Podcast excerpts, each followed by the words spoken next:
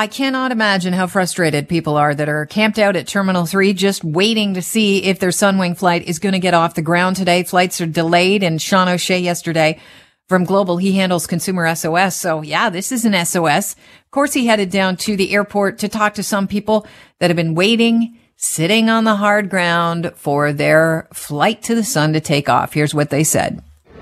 So at this time, once again, we're only asking passengers aboard 684 and 600 to remain in this area. All of the passengers, we're inviting you to go over to the Sheraton Conference Room to have a seat for further updates. Narrow one that's been here since yesterday. Total crap. Do not go up the escalator. And I'll put that on the news. Say again? Total crap.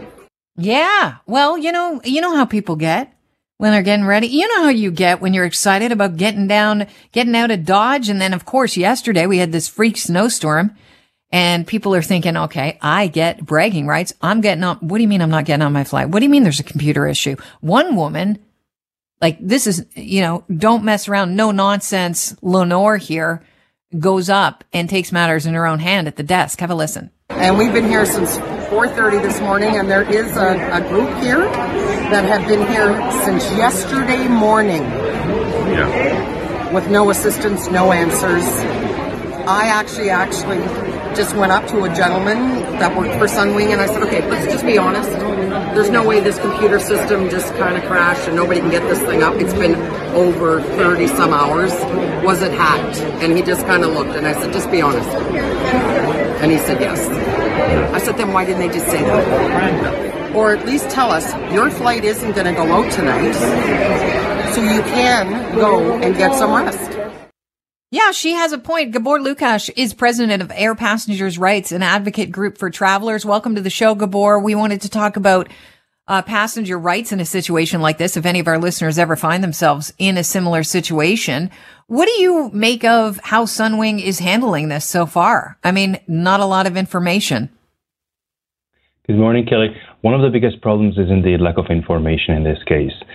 When uh, uh, they have such a systemic, system-wide computer problems, that is within the airline's control. It is their system. They are paying for this service for a subcontractor, and therefore it is their responsibility. They have to have contingencies, and quite clearly, what we are seeing is that they are failing in that regard. Okay, so they should have already had the contingency plans worked out, you're saying? Yeah, the, the, the, you cannot afford to operate a large airline. A large airline is a, is a significant business. You cannot afford operating any kind of business where you're providing services to the public without having several backups. Even if your main computer system is down, there has to be a way of checking in passengers, of having access to your databases, possibly sending the data by email to people working at the check-in counter. They can print it out and check in people manually. Do something. There has to be some solution. It's not realistic. It's not reasonable to think that a system is just going to come to a grinding halt just because there is a single point of failure. Now you heard that woman that she was very irate. She went up, she wanted some information and she asked the guy behind the counter, is, were you hacked? Just be honest with me. And he kind of looked at her and said, yeah, now that's a guy behind a counter. He might have wanted her to go away as quickly as possible. Uh, we have no confirmation about a hack. I want to make that crystal clear, but, um, could that be a possibility? If a system is hacked, and we are talking here about not just uh, Sunwing's own system, but I understand a system that handles other passenger, other airlines as well, that comes down to a security issue of how well you are managing your systems, and you have to have backups. Mm-hmm. The, the, the bottom line is that just because you're hacked, it doesn't mean that you can just wash your hands from your responsibility. Yes, those things sometimes happen. Hacks do happen, and you have to have some kind of backup system, possibly a paper-based one, some kind of offsite database to which you can individually connect and download file by file and send out things by email to, to your check-in counter people uh, with passenger list to continue operating. So just to say that just putting all their eggs in one basket uh, is not a reasonable behavior for any company. And the fact that this is maybe a subcontractor for Sunwing, that doesn't alter anything. It is still Sunwing's responsibility. Uh, people are talking about food vouchers uh, being put up in, in alternative hotels. What are your right, rates, rights rather in this situation? If we ever find ourselves in this situation, what are our rights as passengers? What can we demand? What can we ask for? So the first thing is really meal vouchers and hotel. That that's a no-brainer here. Um, and if if they don't give you enough meal vouchers for covering your expenses, just incur costs and then make, send a bill to the airline later. It, they still owe you that. On top of that, you are owed uh, a lump sum compensation by the airline for the inconvenience this has caused. Uh, in the case of Sunwing, there is a little bit of murkiness because they switched from being a large carrier to a small carrier on the 12th of January this year. So if your ticket was bought before the 12th of January, you are entitled up to $1,000 in compensation. If you bought your ticket after the 12th of January, it will be only 500 if you're delayed over nine hours. It also affects your rights under the APPR to be rebooked on flights of other competitor airlines. Although if you fly internationally, then under a different statute, under the Carriage by Air Act, um, you are still entitled to be uh, compensated if you decide to buy a ticket on another airline because Sunwing cannot really tell you when they're going to fly you out.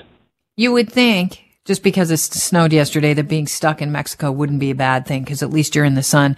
While some of us are looking at going, where is my uh, little brush to brush off my windshield? Um, and I, you know, because we thought that that winter was done. Um, would I, I've heard about people flying, having to book on Air Canada and the like to fly out of Mexico because they had to get home. They just couldn't wait for Sunwing to work this out. Would you be able to redeem that, get them to pay for it later? Absolutely. Uh, not only that, but also if you lose wages as a result of this, if you have to pay extra parking, extra uh, babysitter for your dogs, all, all those things are reimbursable. It may have to go to small claims court, mind you, but under the law, Sunwing will be on hook for these expenses. So just keep your receipts and then make Sunwing pay for it. And if they refuse, then just get together with other people. If 200 people file each of them a small claims court case against Sunwing in different court, different dates, they will have quite a hard time to to just spend resources on defending each one of the cases. I'm just wondering about people that bought these packaged vacations. If they, if someone gets up and running and send people down and they manage to go for, let's say four days as, as opposed to seven, should they and do you have a right to ask them to uh, refund some of your trip? Yes, I would say yes. Uh, you bought a seven day vacation package. You got four days. That's, you know, uh, three sevenths of the, of the package lost. You didn't get the value that you, that you paid for. And yes, again, it may have to go to small claims court, but I would encourage passengers not to just accept the airline's behavior, but to hold the airlines accountable. Uh, you know your rights, and as long as you're willing to fight for it, eventually passengers are going to prevail just because there are more passengers than Sunwing lawyers and paralegals. Has, has Sunwing even released a statement about what's going on yet? And if not, when do you expect that? Um, I have not seen such a statement, although they may have. I, I may have missed it. I don't want to comment on that. Uh, certainly, it's a serious issue that Sunwing is not coming clear on what exactly is happening. They they should be. There's the very first thing they should have done long ago is tell the public what's going on. Because I can tell you, when I first heard about it, I thought perhaps they're even having some kind of major financial meltdown. Mm. It, hmm. it occurred to me just later that that this may be something to do with computers. So they are doing themselves a great disservice they're going to do passengers a great disservice. Um, it's it's very unfortunate what I what I'm what I'm we are seeing now.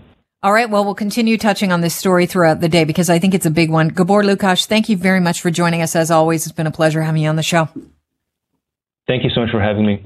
Have a great day.